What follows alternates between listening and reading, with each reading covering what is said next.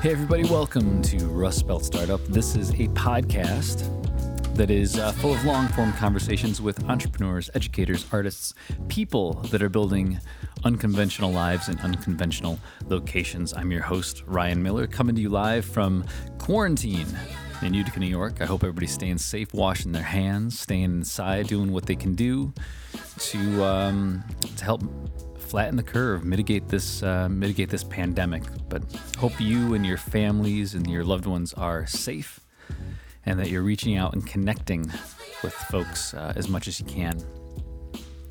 Uh, today on the podcast is a, re- a returning guest, uh, Mr. Arian Horbovitz who runs a podcast and a blog called The Urban Phoenix, and he's from Rochester, New York. And uh, been listening to his podcast recently. He talks a lot about urbanism and how do we build better cities. And uh, one podcast in particular recently uh, really spoke to me when he was kind of talking about what cities might look like after this pandemic subsides. And I was a little bit bummed because it was a short podcast. And I said, no, no, no, no, there's much more to talk about. And so I shot him an email and said, Arian, can we can we talk about this more in depth? And so that's what we're doing today on the pod. It's a long form conversation with Arian, and uh, we get into kind of you know what's what's happening or what are some predictions what are some things that may happen with cities small cities in particular after the covid-19 pandemic subsides and it will subside so in this uh, in this podcast we really kind of talk about urban planning big cities versus small cities, the identity of cities. Last mile transport, we're both uh, uh, uh, e boarders, e skateboarders. We talk about the impacts of remote work on the changing commercial real estate market and the impact of electric vehicles on cities, and tons of other stuff, tons of other space in between, from bars and clubs to how people gather to placemaking. We we kind of go all around urbanism and what may happen with small cities. Uh, if you want to lo- learn more about Arian, check him out at the Urban Phoenix podcast. And uh, this was a conversation that we we streamed live on Facebook as well.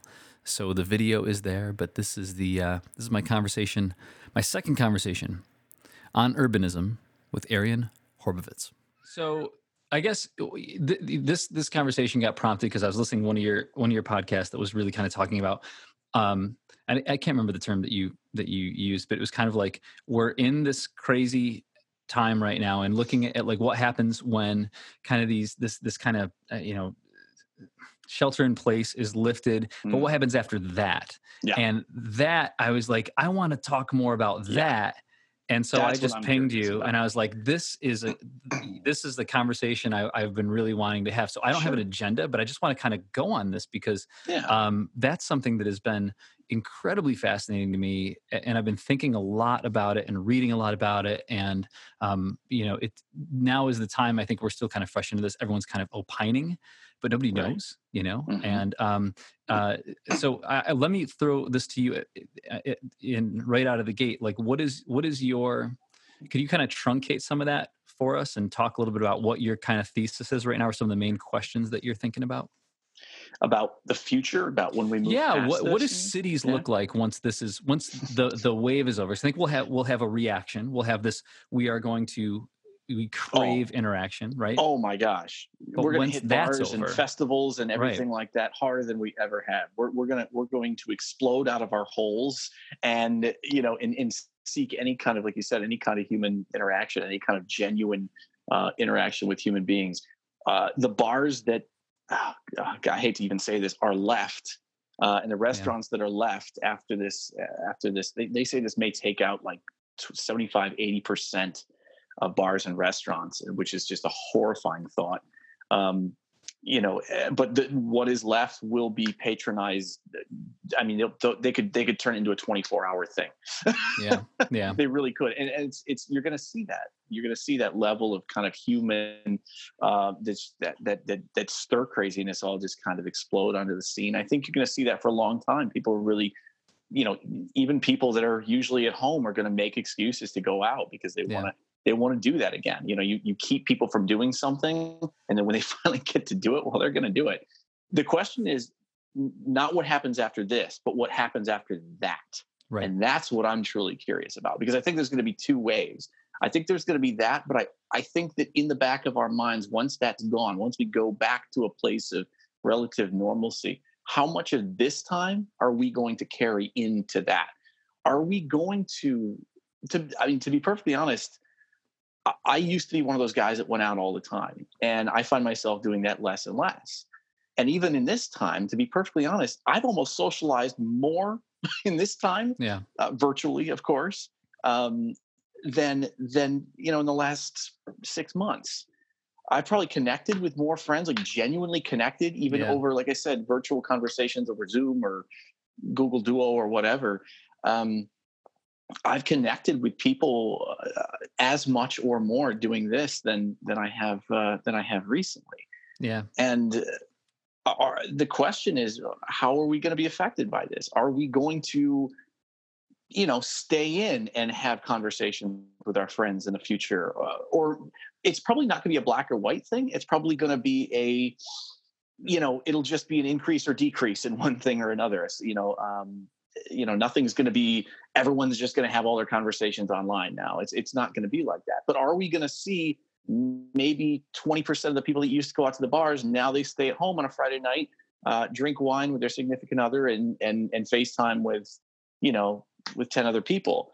Um, you know is that more comfortable? Is that the is that going to be what happens after the explosion outwards uh, of, of, of socialization after this how much of this are we going to take with us and i talk about this a lot in terms of public transit it's interesting because cities and public transit are really taking it the shins right now because uh, density and uh, has has shown, although the data is mixed, has been shown to play a part in in the transmission of this virus. Obviously, you're in a super dense area, uh, more people touching surfaces.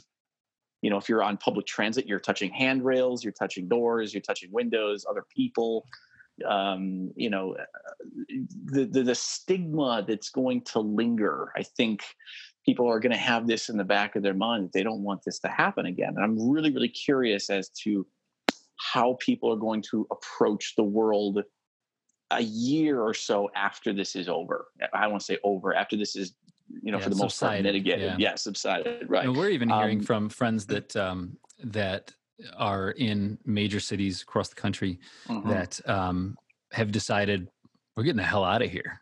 Sure. And they've gone to, you know, uh, family members, uh, you know, mm-hmm. uh, vacation homes, those kinds of things. Yeah. And, um, you know, we, we don't blame them at, at all. No, you know? No, of course not. You know, people, people want to be safe. You know, people want to feel secure. And, and, um, you know, I've I've heard actually from a couple people in Utica who said that they've you know had encounters with people uh, from New York City who are up here with family or friends or whatever, just you know, riding it out in a in a place. Um, New York's really being hit hard right now.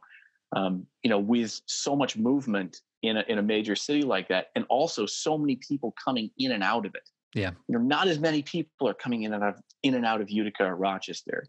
There's so many. I mean, think of the flights that come in every day from all over the world. Uh, before we stopped. even before right, but before we even knew this was an issue, you had right. people that were likely infected that didn't show symptoms coming in and out of this country um, you know, all the time. And of course, they're going to go through New York. And well, you uh, know, I think to, to kind of piggyback on this, um, you know, one of the things that I wanted to ask you about based on that that last podcast, and I forgive me, I can't remember the name of of the title of the podcast. I can't either. It was like it's a couple days feed. ago. I can't remember six hours ago. Um, but you know, I was thinking about it in terms of you know Utica, just because that's my frame of reference, right? Mm-hmm. And you're you're. Rochester centric, Rochester, New York. Mm-hmm. Um, you know the, I was having this conversation with with some folks over the summer where you know we're experiencing a very it's a very interesting time to be here uh, yeah. because of growth and so mm-hmm. um, you know we are going to need to start having the conversation um, around does does Utica want to be a, a, small big city or a big small mm-hmm. city sure and you, you know that's that's going to have to be a, a, something that plays out because I think that um, you know as we're seeing density in some ways be you know um, the enemy right so to speak um, mm-hmm. do you think that well and, and and i'll i'll go one step further right remote work and um, uh, you know, do you think that this is a giant opportunity? And I hate to use the word opportunity for crisis, but but for smaller cities, I mean, is this going to be yes. a thing that is really going to supercharge smaller cities? Like I said, the, the first of all, the, the data about density is mixed. For for example, the the the narrative I think behind how this was initially transmitted um, in in China was that it actually uh, a lot of the hotspots were uh, small towns uh, and, and, small municipalities, not the big dense cities at first. Um, and you know, even in New York City, some of the least dense areas in New York City are the places we're seeing the biggest hotspots. So density doesn't necessarily mean um, yeah, know, causation is not necessarily cor- correlation is yeah, not necessarily exactly, causation. Right? Exactly. Yeah. You're, you're going to see uh, you're going to see you know pockets. You know, um, again, we have to look at two. We have to look at well, there's so many more cases in New York City. Well, there's just a lot of freaking people in New York City. Yeah. So I have I have yet to see a stat like per capita or per per per person per mile you know with regard to you know with regard to statistics and data so before we kind of you know say density is is the thing you know, we, we have to make sure that, that that's really the case. But people are going to, you know, obviously and logically equate density with transmission, sure. you know, especially in, in a major city. And just based on that, you know, whether that's true or not, it's people's perceptions are people's perceptions. So I think this is a great time for small cities um, I hate to say that in light of a of a of a pandemic that's that's you know costing you know tens of thousands of human lives, um, but you know this I think this is a, this kind of shows the adaptability of a smaller city. Uh, for example, uh, we hope you know, we hope this remains to be hope, seen. By right, the way, right? Exactly, exactly. Um, you know, I, I think I think you know in general, uh, if if things are kind of tighter and, and, and, smaller. I think this is, I gave one example on, on a recent podcast that I did um, the other day. And I said, you know, the nice thing about where we are is I can take my car, you know, we're, we're shelter in place, of course, you know, and, and that's, that's important, but you know, we are certainly allowed to drive our cars out into the country.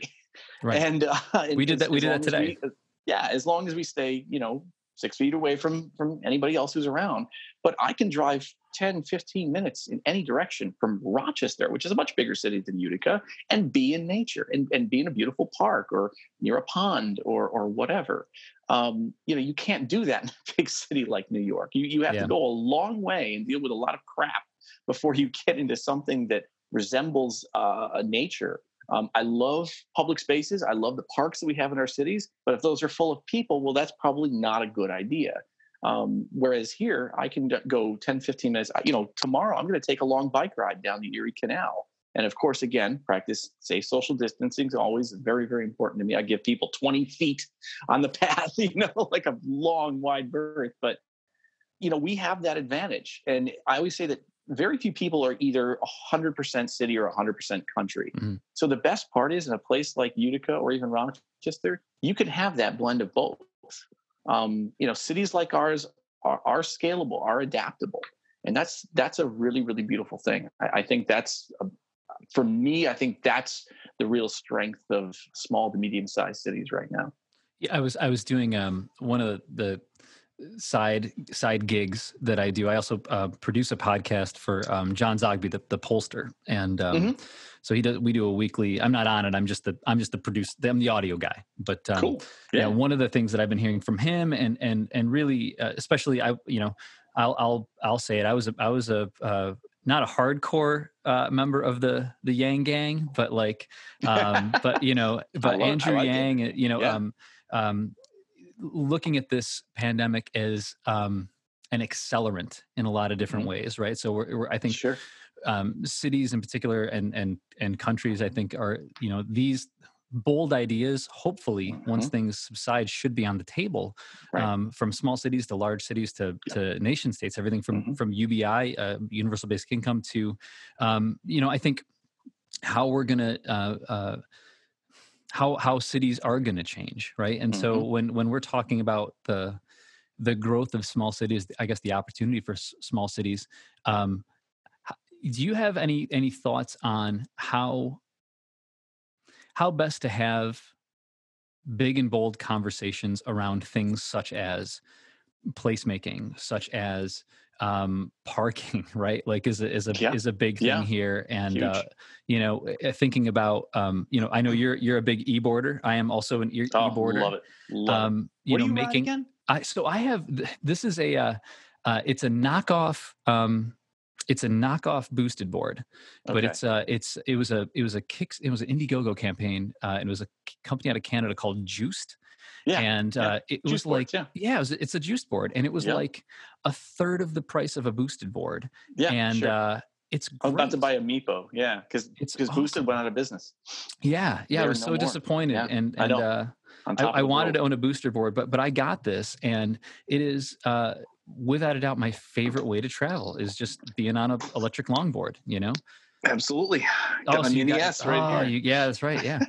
so you know but so the downside to that and, and, talking to my friends that that are um, are bikers and if we're trying to attract mm-hmm. um, millennials gen z to urban sure. core um, you know that last mile mobility is a thing that we care about um, how do you you know how do you start I guess how do you have any any ideas or have you seen anyone that's done a really good job in kind of galvanizing a movement or starting a conversation that's substantive around uh, last mile mobility and really kind of transforming the urban core for more pedestrian and and uh, and and electric?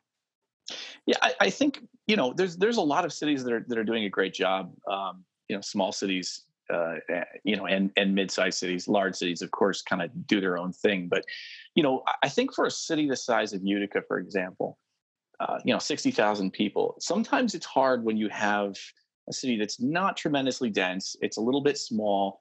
Um, it, you know, Utica has not been known for you know as a as a place that's going to you know necessarily maybe up until recently as I think people are starting to open their eyes to you know the the the great things that Utica has and is, you know, is growing. Um, it's not really been that place that you know that place that millennials are kind of drawn to. Right, right. and that hasn't been on the table. Um, again, I think that's changing. I really, really do, and uh, it's just going to take time. But you know, the, the the the the method I love to changing people's mind is just to practice tactical ur- urbanism, and that's the idea of you can temporarily close a part of a street. You can temporarily um, close a row of parking spaces and put a bike lane there just for a day, just for a Sunday, and and and show what that's like, what that feels like. Show a community what that feels like. Um, to you know when you do something like that, you can temporarily set up a pop up park on a small side street that has you know a 400 traffic count a day, you know, on a Sunday and, and set up an event there and show people, you know, look, this is, there, there's two parts to this. There's executing it, which, you know, if you do it right, it's, it's, it's not that, that difficult to convince people, Hey, maybe a couple times in, in a summer, we shut down the street that really doesn't go anywhere. And, yeah. and, uh, you know, on a Sunday or a Saturday night or something like that and, and see what happens.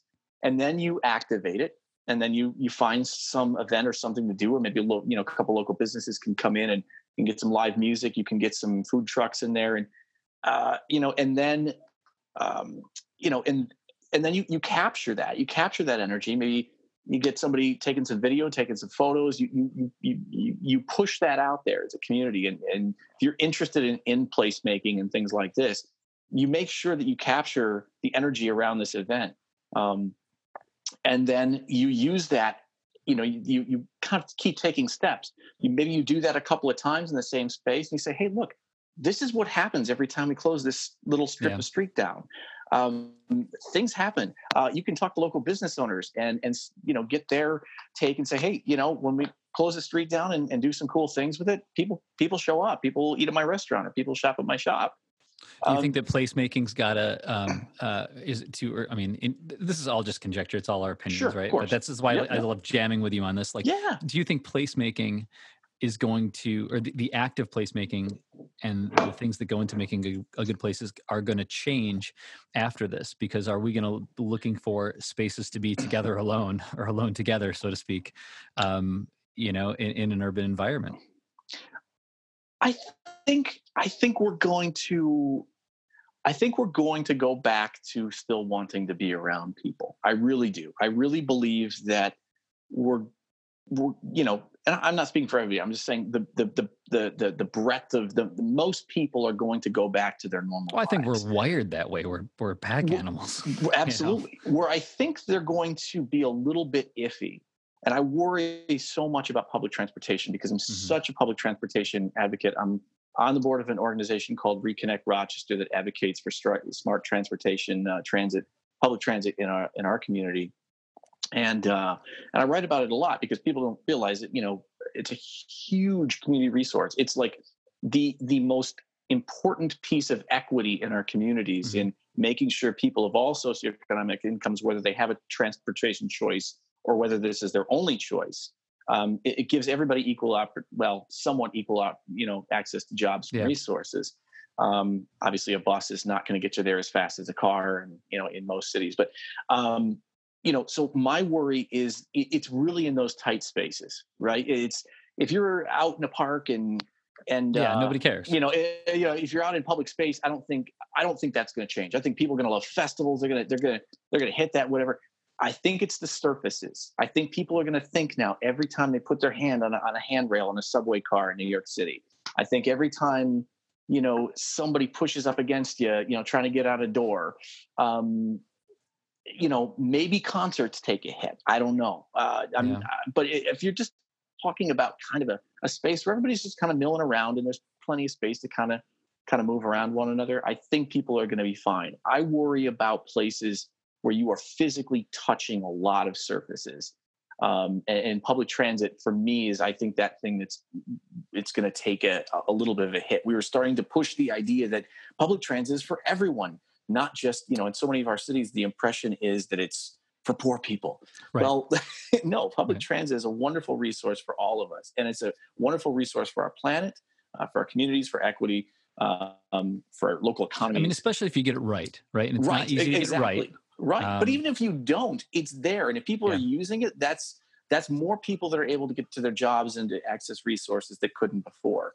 Um, you know, so that is my fear is we've we've really, really come a long way in getting people of all walks of life interested in in buying into the fact that public transit is really good for our communities and that all of us can utilize public transit um, that it can be efficient if done well like you said and and and now i think people that have a choice are not going to make that choice as mm-hmm. much as that that that kind of ramp up of people saying you know i'm going to choose public transit i think you're going to see that take a dive again yeah.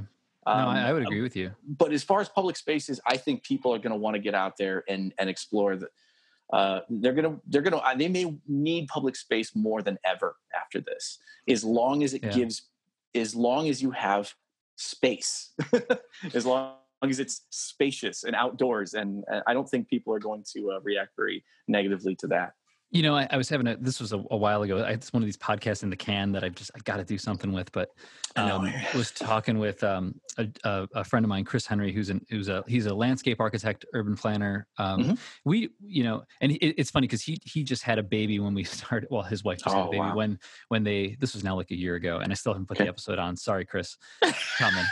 Um, it happens. But, it does. But the cool part about it, like we we totally left, you know, went off the rails talking about um, uh, you know what happens when the connected car like that's gonna happen man like that you mm-hmm. know and i think um, i guess on the bringing it kind of back to this uh, pandemic crisis one of the things that i i, I hope is um, uh, laid bare and and and evident to everyone is how quickly things change from yeah. um you know from a societal perspective but also i think um how how quickly uh, technology and everything when mm. when forced we adapt and so when you start to talk about things like uh, this is i think i think what chris and i were talking about it's like when, when you start to have this debate around parking spaces to me mm-hmm. i think it's the wrong conversation because i'm thinking like well intended you know my daughter's going to be four in June, mm-hmm. and I, I I tell everyone that I still believe this. I do not believe she's ever going to need to learn how to drive.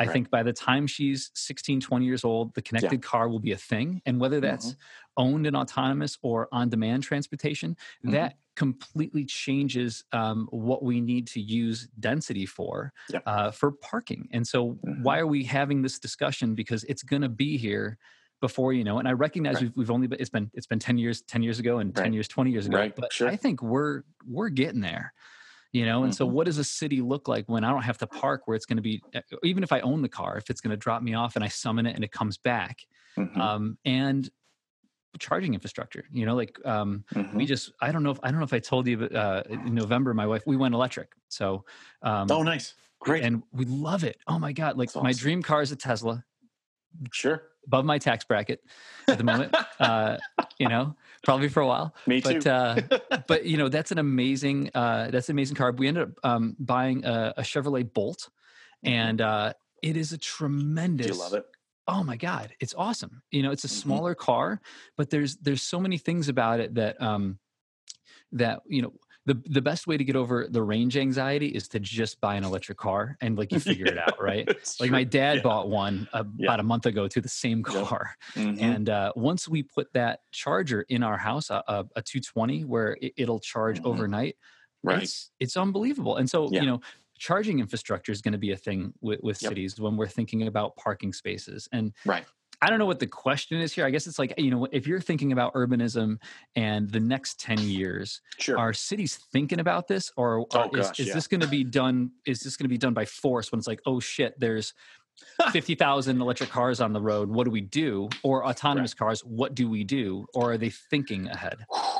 Yeah, they, they are. Um, there's a lot of conversation about that. And oh, there's a lot to forgive the cliche. There's no, that's, that's there. no, that was like a 20 so minute lead in question. Let's start with autonomous vehicles. The thing I always say about, you know, I, being an urbanist and, and for, for anybody that's, you know, watching or listening or whatever that, that really doesn't know what the central tenet of urbanism is, it is the, the number one thing we talk about is the fact that while we all, while most of us love our cars, um, they the automobile has been over prioritized, especially in our cities.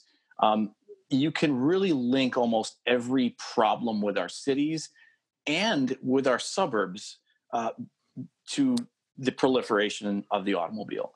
Um, Give me an it example. The, it is the number one CO2 polluter on the planet, the automobile. Okay, we know that. Uh, our road structure has been so overbuilt because we want to get everywhere we can we want we can fast, and want yeah. to as fast as we humanly can well we don't realize how much money that costs our, our local state and federal governments um, we are we are the reason we can't pay for stuff in large part is because we have to pay for roads and bridges and by, by the way we're not close to paying for what we right. need to pay for as you drive down the Thruway or any pretty much anywhere and see our bridges crumbling, right? Nobody has any idea how much it takes. We're just going to privatize it all. Don't worry about it. They'll take care of itself, right? of course, it's going to take care of everything. Um, the McDisney Coke Thruway. exactly. Um, when we build, especially in our cities, um, cars in cities are a terrible mix. So, um, you know, when we talk about cities, the things that make cities great and make them amazing places, uh, even cities that have taken, you know, fell, fallen on extremely hard times like Utica, like Rochester, the the, the efficiency uh, spatially of a city is just far greater uh, than a suburb. We've subsidized suburban living through the building of uh, roads, uh, through uh, loans. I could go for days on this subject, but uh, cities have you know fallen in large part because we made them extremely easy to leave and to drive around and to drive through without actually hitting the streets. Utica is a great example mm-hmm. of this. Yeah. Um, you have arterials, you have you have you have kind of roadways that really really disconnect your city, and most people don't even know this. Don't most people don't even real, realize this. Um, what we find is when you uh, here in Rochester, we removed or we're slowly removing you know our inner loop, which is a right. kind of a right. moat around our city, cities, an expressway around our city. And anytime you talk about these urban highways, they built these in the 1950s to about the 1980s, and every single time they mowed them right through uh, a low income neighborhood, yep. typically uh, black neighborhoods. Um, and so there's there's a tremendous uh, you know that's the, you know hundreds of thousands of people in these you know low low wage neighborhoods uh, were displaced because they were thought they were solving blight and putting up a you know a, a, yeah. an expressway through them. So the automobile in general is something we actually try to minimize. So when we talk when when we're talking about electric cars, we're talking about self-driving cars, we're still talking about cars. We're mm-hmm. still talking about turning a 180 pound, 170 pound, 100 and 220 pound, whatever person into a 2,700 to 5,000 right. pound vehicle uh, that takes up way more space than we will usually 99% of the time ever need. And that really, really conflicts with what cities do best, and that's stay small, stay tight, and, and stay dense. Um, that's why we we push so hard for public transit. That's so. What do you what do you think about uh, uh, the self driving tech and and EV stuff? Do you think that's you know, it, it's what, what are you thinking? Yeah, it's, it's okay, sure. Going, it's it's still going to lead to congestion. I mean, every you know, we, when when economists really look at this, you know, we're going to have the same traffic jams. We're going mm-hmm. if if there's if there's yeah, we're still all moving at the same should, time. The question, right. the really interesting question with self driving cars, and something that this epidemic, that this pandemic may have an effect on, is nobody really knows whether this is going to play out such that you own your own self-driving car or right. whether it acts like a driverless Uber or Lyft, yeah. right? Like you you dial it up on your phone and it comes to get you. It will probably be the latter. It, yeah, I think so probably too. be the latter because it makes sense when you know instead of selling you a car, Ford Motor Company is going to have they're going to own their fleet, much well, like Cadillac Lime does it too right now. Like I sure. mean, Cadillac does it with a, I think it's like a thousand dollars a month, but it's every mm-hmm. month you swap out yeah. for whatever car you want. Yeah, every, everything's going to a to a to a, a subscription, yeah, right? a, a, yeah. a, paid service. So you're going to pay a certain amount of money every month, and the, regardless of how much you utilize this thing. And it's going to be great. People are going to go, oh, it's awesome. I don't have to worry about getting my oil changed anymore, my registration, right. or anything like that. But you're going to pay out the nose for this service. And you know, here's the thing: if if yes, these vehicles are going to use more efficient routes. Yes, they're always going to know where the other vehicle is. Yes, that's that's all true. But if you have way more cars than than than should really actually be on the road, you're still going to have the same problems. And you know, as much as I love, you know, getting to a, switching over to think about electric cars, the problem with electric cars is unless we're creating the energy that they're using with sustainable energy instead of uh, coal instead sure. of oil. Sure. Instead, you know, as a, you're still you still have basically the same problem. you're no, that's a, that's a reasonable critique. That's a reasonable yeah. critique. And it's it's um, not it's it's not you know it's it's a great it's a step. It's a great yeah. step. It is, but it's not solving the problem. The real solution to transportation problems within our city is great transportation, and like you said, uh, you know the the kind of the the proliferation of lot last mile options. Uh, bike share is a wonderful thing. Uh, you know, having great bike facilities, bike infrastructure. Not everybody's going to bike. I get that, yeah. but if you can, if you can turn one percent of people biking to work every day into something like Minneapolis, which by the way is one of the coldest cities in the nation, yeah. has like they they're like seven point three people bike now uh, we have some friends that just moved back to Utica from Minneapolis. They lived there yeah. for like ten years, and yeah. they bike. It's everywhere. insane. It's yeah. insane. Yeah, um, you know, if you can make that change, that's a big difference. I mean, that's really uh, that's that's that's a that's a step. I mean, that's what do you think one. about about the kind of the decentralized nature of, of companies like Bird uh, and things like that? You know, I mean, there's on on the one hand that is kind of democratizing that last mile mobility. Sure. Um, on the other mm-hmm. hand, people are stupid, um, and cities aren't. I'm just saying in, in, terms of like yeah. you know their ability to ride safely, bring a helmet, um, uh, uh, and and you know a lot of cities are not built to to to accommodate those. And then you know what one of the things that that has been a real problem in cities like san francisco and again probably these, these may be outlying cases is you know the, the e-waste that they just kind of it's just sure. left everywhere. Right um, right. so in in your um in your opinion is is this is this you know the decentralized last mile something that that that cities should be looking at on a on a public transit level or maybe maybe a municipality runs the bird of whatever it is or is it everyone owns an e-bike an e-scooter well, I have an e-scooter sitting in front of me. I have, by the way, I have all my like, I have a skateboard, an electric skateboard, and an e-scooter like right down here. Like, yeah. Um, so I I own my own stuff, like, because I'm a freak that way. Like I, I love this stuff. It, I eat it up. I think it's a lot of fun. No, me too, um, man. It's great. But, you know, yeah, yeah. Um, you know, convincing you know most of the rest of the world to get out of their car and uh, um, and and and do this instead is a is a stretch. I get it. Mm-hmm. I, you know, we're never listen. We're never going to do away with cars. We're never going to come close to doing away with cars unless some unless like the Star Trek transporter is invented. Hyperloop. Um, but there's there's still cars. There's issues I have about that too. yeah, yeah. yeah. Um, but uh, you know, really, when we talk about cities, especially, we have to stop thinking bigger, faster, and start thinking smaller and and and more sustainable. That's the only way we're going to really bring our cities back to where they should be. Because talking about scooters, having that conversation about scooters, why are scooters such a problem? It's because if you look back at old, like early 1900s footage of cities, right?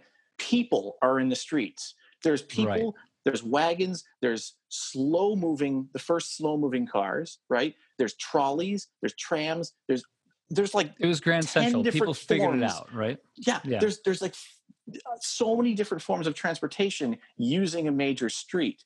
Um, but none of them changed. going 30 to 40 miles an hour. Right, right. But the fact is, people, no matter how people wanted to or could get around, they could at a similar speed. People could, eh, you know, access the the store down the street or the job around the corner. Uh, you know, regardless of, of of what form of transportation they used, about the same.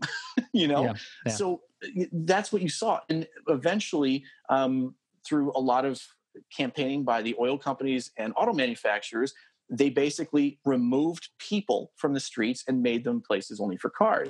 So the only reason I always say that scooters are such a, a hazard and such an issue is because scooter riders want to do what what pedestrians, what cyclists, whatever they just don't want to die from a car. Right. right. so they ride on everybody, sidewalks. Yeah. Yeah. So they leave their stuff on sidewalk. The the sidewalk littering sucks, but that has a lot to do with the fact that Bird and Lime and all these companies just basically Dumped it, dropped yeah. their stuff down and and without any plan and and you know, that's how they generated interest is, sure, is they they, sure. they they dropped it in and then figured out the rest later. Now you're seeing scooter companies come along and work more with municipalities, which is what really should have happened in the first place. Um, eh, you know that that's that's obviously a big issue, but I think the really really big issue here is the fact that everyone's just trying to compete in our cities, especially with cars for space. If you had more space for people, scooters, bikes, whatever, uh, and less space for cars, for example, Genesee Street does not need to be four lanes. It is absolutely. Right ridiculous that that still is four lanes. Well, you did. There was change. a blog post that you said. Uh, I, I have sent this to like over a dozen people now. There was a post that you did where you, I think you colored in all of the oh, parking spaces yeah. versus buildings in in downtown Utica, and I was shocked.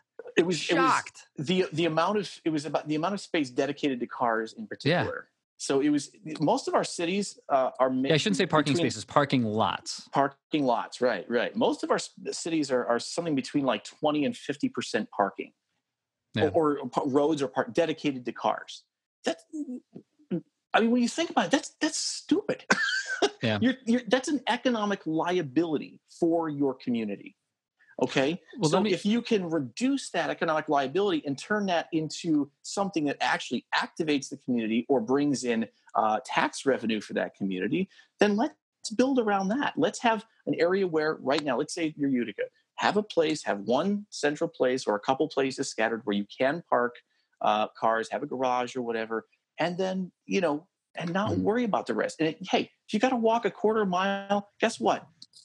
There's your steps your for the day. You know, yeah, that's you right. know, I, I, get it. Sometimes that's tough, but uh, you know, make that make that walk a, a, great experience, or connect people with public transit, and and you know, and really stop utilizing our cities just to park and drive cars and turn them into places where uh, uh, you know that, that actually you know are filled with things that people really want to do and and let I me piggyback on that yeah you know because one of the things that i've been i've been thinking a lot about and and and and uh, especially in the last three you know three i've been now remote three weeks and and working with mm-hmm. businesses in in my role at, at think and, and trying to figure this whole thing out mm. um, you know there's going to be um, a lot of companies that go through this remote work um, I don't want to call it an experiment. It's just this this this. Uh, it's a good way of thinking about it. It kind of is almost. You know, for a lot of a forced so experiment. It's a forced experiment. Yeah, there's going to yeah. be a lot of people that go through this, and are going to come out the other side and go, "Holy shit, that worked!"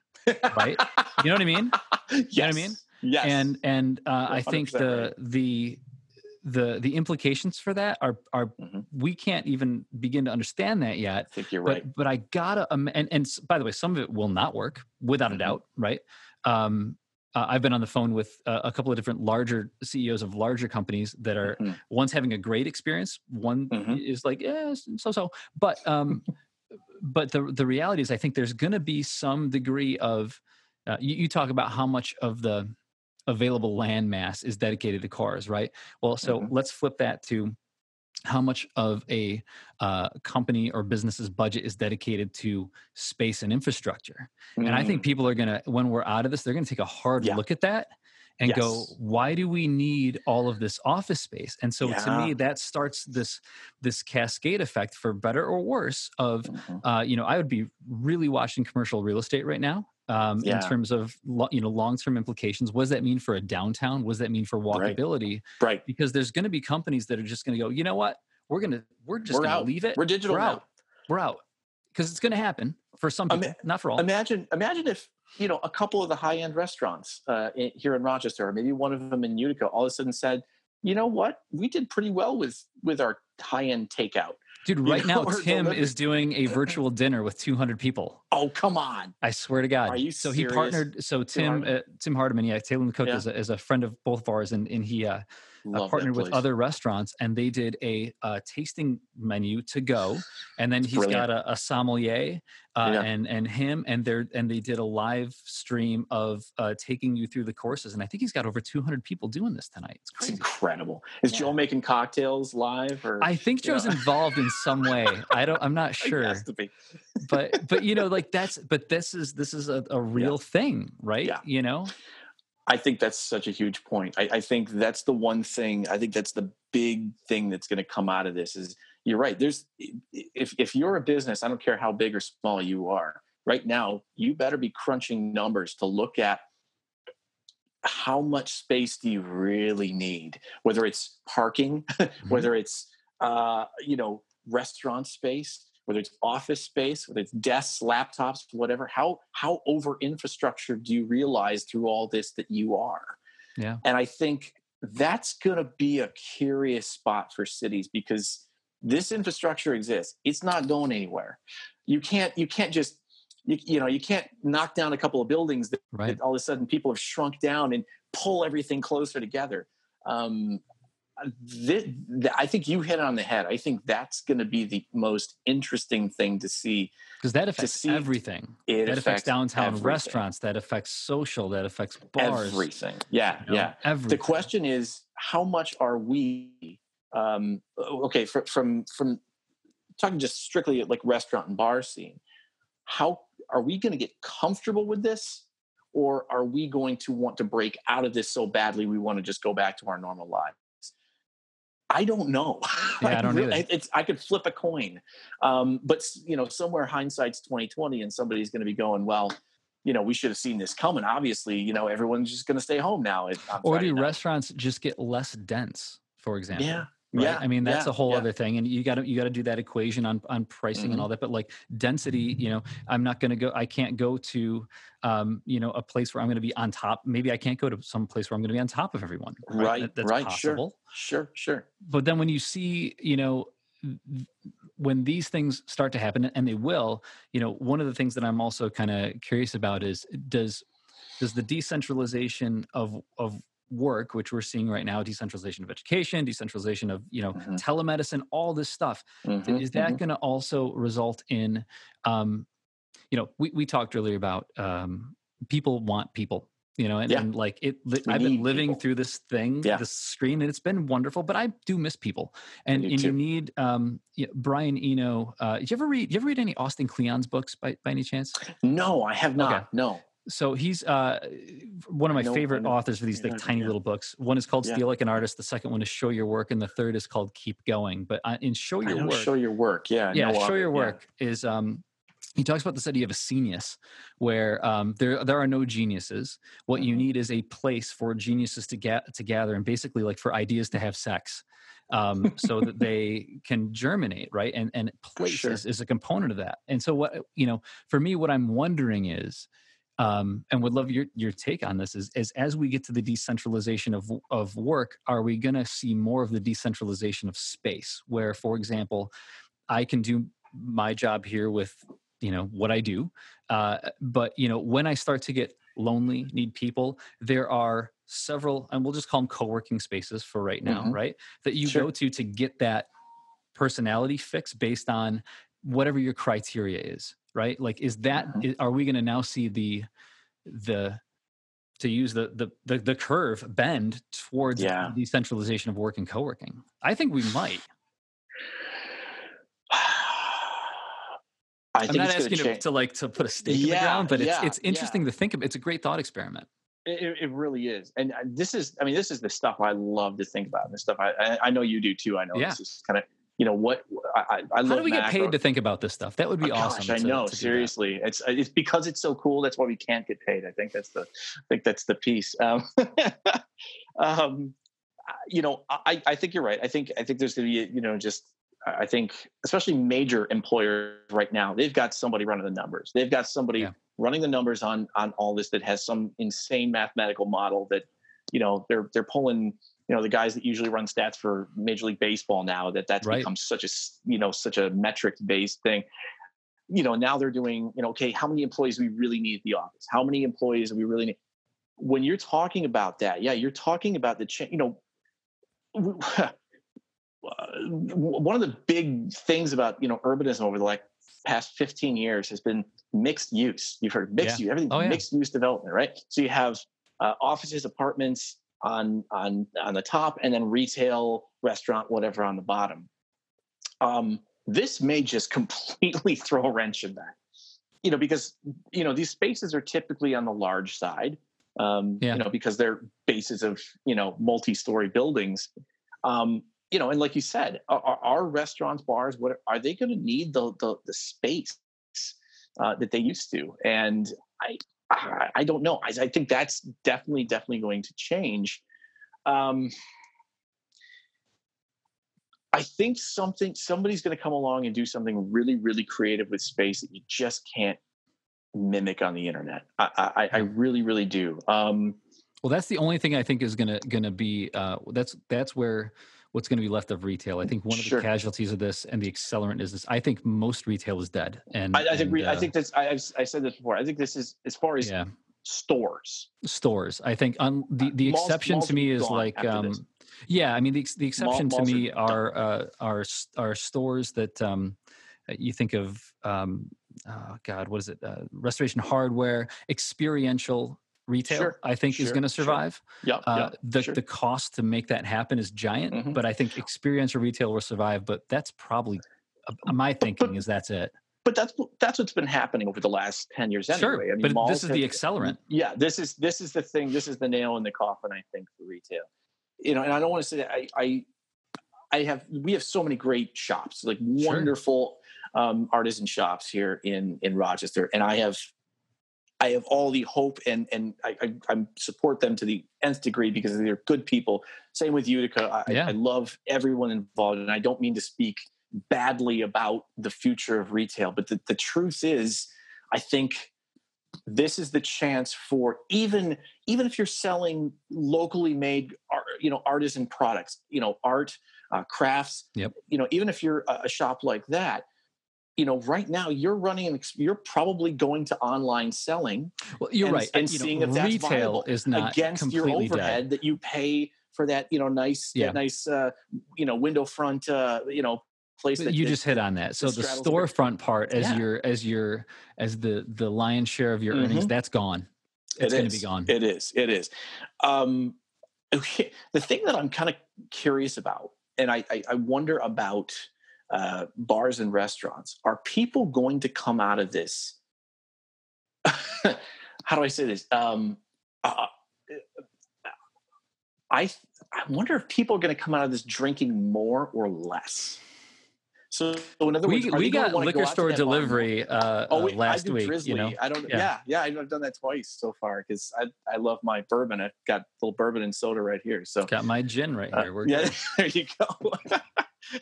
the the beauty of doing this uh, remotely, yeah. right? Um, and after hours. Yeah, exactly. exactly. Um, uh, you know, I I think I think people I think people I think bars are going to be okay. I mean, I think they're going to take a monster hit, but I think going back to it, I think you're going to just see those pop mm-hmm. right back up. I think restaurants are going to change. I don't necessarily think they're going to go away. I think they're going to change. I think you're going to see a lot more takeout. You're going to see mm-hmm. that be an option. You're going to see like a separate takeout entrance. Like if people way, don't want to do experiential takeout, I think will be experiential takeout. Exactly. The, the creativity I'm seeing with the with the with the takeouts is is kind of amazing. There's a um uh, there's a pizza shop in, in Canandaigua near me that is giving out a free roll of toilet paper with every pizza. Yeah, freaking yeah. amazing. Um, you know, so I just uh, silly stuff like that. But that's yeah. like, yeah, people are. That's the stuff people go like, yeah, I'm going there again. You know. Um, well, let me let know, me I, flip the script. Oh no, go finish your thought. Finish your thought. No, I was gonna say, but but I I think it's it's. I think that you know the the, the pop in shop unless unless it is nestled in a series of other like you said experiential activators um, I, I, think I think it's I think it's going to be tough to do that anymore. But like you said, you, you talked about the the experiential takeout, the experiential restaurant if you are going to see anything go in these places where they're maybe used to the office space or used to be this or that, like you said, it's got to be experiential. It's yep. got to be something that makes you feel or or have a, a, connection with something that is completely different than anything that you can do online, uh, that you can do from home, or even that you could have done before uh, in that space. So people are going to have to get real creative, and I mean more creative than axe throwing. Yeah, yeah. about about yeah. how to how to turn your senses, about how to how to twist your senses and, and turn you on. And that's not cheap necessarily. Not cheap. Actually, and it's know, a big risk. Before I pivot to um, one of the last areas I wanted to talk to you about, just in, mm-hmm. in respecting of your time, I could. I mean, I could do this all night. Um, um, I'm, I'm. I got nothing mean, to do. Just little, um, short on booze, but yeah, sure. that's I know. I'm I'm I gotta I have to reload on this. We might uh, have to take a two minute break. I guess two two things. Well, before yeah. the, the kind of maybe larger picture conversation yeah. is. Um, uh, as we're talking about experiential um, dining, experiential takeout, experiential, you name it. Mm. Uh, I guess two two thoughts on this. One, um, I guess you, you know when, when you think when I think about that anyway, I always for me the gold standard two gold standards one is, is tim's place at tailor uh, no, nola's and clinton is a gold standard and mm-hmm. then yes. out by you have you ever been to flx table yeah yeah that ripped my face mm-hmm. off mm-hmm. in terms of an experience you know and for, for folks that have never man. been there it's a restaurant with one table Yep. And you go and you have this, uh, and, you, and, you, don't get to pick what, what's on them. It's whatever they're cooking mm-hmm. that night, yep. and it's paired with it's paired with wine or beer, uh, five course tasting menu, and yep. you are there with you know there's a table of what 14, I 14, something like 14 that. I think, yeah. And uh, it's price fixed, and it mm-hmm. was absolutely one of the best dining experiences I've ever had mm-hmm. in my entire life. I want to try to get them for the podcast to talk about yep. about that, but that to me is experiential dining. Tailor sure. Cook is experiential dining. Yeah, um, you know. If you go to, um, I uh, over the last summer, I visited uh, my, my, friend Cam, uh, Cam Bird. He's outstanding guy, but he was doing um, like a fellowship in um, in Chicago, where I was born, by the way. So that's mm-hmm. that's my town. I love it.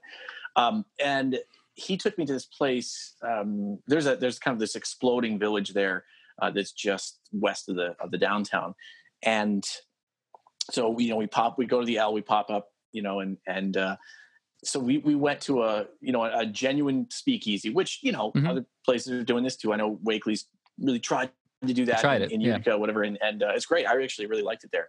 But this was a place where like you you had to know the code, you had to know the code mm-hmm. word, and it was just in the back of a, of an actual restaurant. There was absolutely no way that you would have known that this place yeah. ever existed. Um, and you know, so we went to one of those places, and then we went to another place. Like you said, it sat. I think I think it was sixteen. Um, at the at this bar, and it it was. I mean, it was. I'm, I'm in my office slash second bedroom mm-hmm. here, and um, it wasn't much bigger than this. Yeah. And but uh, it was a um, uh, it was a ramen place, and the ramen was out of this world, and everything again. It was in the basement of this other bar restaurant, yep. and it was just this experience where you you left there feeling like you discovered something so awesome. Yep. And again, no advertising. Was somebody had to tell somebody who had to tell somebody who had to tell you, and yeah. check this place out, and then you had to get there a half an hour early. So the experience of that I mean, the food was amazing, but the experience sure. of the food in, could have been being, bad, being exclusive and being cool, and it wasn't even that expensive. Yeah. It was just being there was was special, and yep. everything about the experience was special, even though it was simple, small, and uh, and and I think you're going to see that model really play out because, like I said, the infrastructure that it must have taken to do something like yeah. this. It's not cheap, but, was, people will pay. That's no, will be what people pay for. But it know? wasn't. It wasn't. That was the beauty of it. No, I, no, I meant from from them to space. you know this still this still is a there's capex involved with this. Yes, right. It's yes, not. A, yes, it's not course, a hot dog cart. So yeah, I mean, I think that's um, I think that's where you're going to see uh, you know really that's where you're going to see space utilized. It's going to be space that tantalizes the senses, uh, makes you feel like you're part of an exclusive party um, because people are always drawn to that. Um, that's how Facebook got off the ground, yeah. you know, and uh, um, you know, I, I think that's going to be the thing, and to be able to do that cheaply, uh, to be able to do that and and and not make people pay through the nose, so that there these places are approachable. That's going to be the real trick. Yeah. Um, because not everyone's going to be able to afford the you know the hundred fifty dollars a plate exclusive dining experience. Um, so that's going to be the real trick: how to do that on the cheap. You know, I think that that dovetails nicely into the last thing that I guess the the kind of big idea that I wanted to, to toss around with you as we as we mm-hmm. do this back and forth, which is mm-hmm. you know the again I, I know we're we're getting kind of like a little bit of ahead of our skis on a lot of these things when you know you and I are in a very privileged position. Like we're yes, in a, a warm home and an office, Thank and we're goodness. podcasting right now. Yep. You know, and so grateful like, as a human could be. Yep. Let's just acknowledge this point of privilege. Um, I always acknowledge my privilege. Absolutely, I, I, could not want for anything right now, even though I, I live pretty pretty humbly. right, but I think uh, you know, as as one of the other things i am I'm, I'm hoping comes out of this is um, that we it, I, am starting to see it with with folks around us you know um, as as we've been taking walks with the kids and stuff mm. people are much more likely to say hello yes now and people are much more likely to ask how you're doing mm-hmm. and um, what my hope is is that we have some kind of a fundamental rethinking or at least um, a realignment of what value means to us. Mm-hmm. And that can mean a lot of different things to a lot of different people, but particularly when it comes to how we how we spend money right and so mm-hmm. you know we've been we've been kind of in some ways doom and gloom on small retail small yeah. restaurant and bar but you know i also believe that um, one of the things that we're going to start looking at is um, you know it's not it's not businesses necessarily that are just hurting they're people that yeah. are hurting and we're yeah. and that is crystal clear i think as you look at the situation that a lot of uh, the folks in our communities are in right now and mm-hmm. and my mm-hmm. hope is you know as you see these these gift card drives and these yeah. um, you know my hope and i i think this is going to be true i think you're going to see a rethinking of um, capital distribution where mm-hmm. we're going to start looking at um, not just crowdfunding but microfinance in a different yeah. way and i think we're really going to start to pay attention of you know not just where our dollars go but who they're going to. Um, that's yeah. my hope.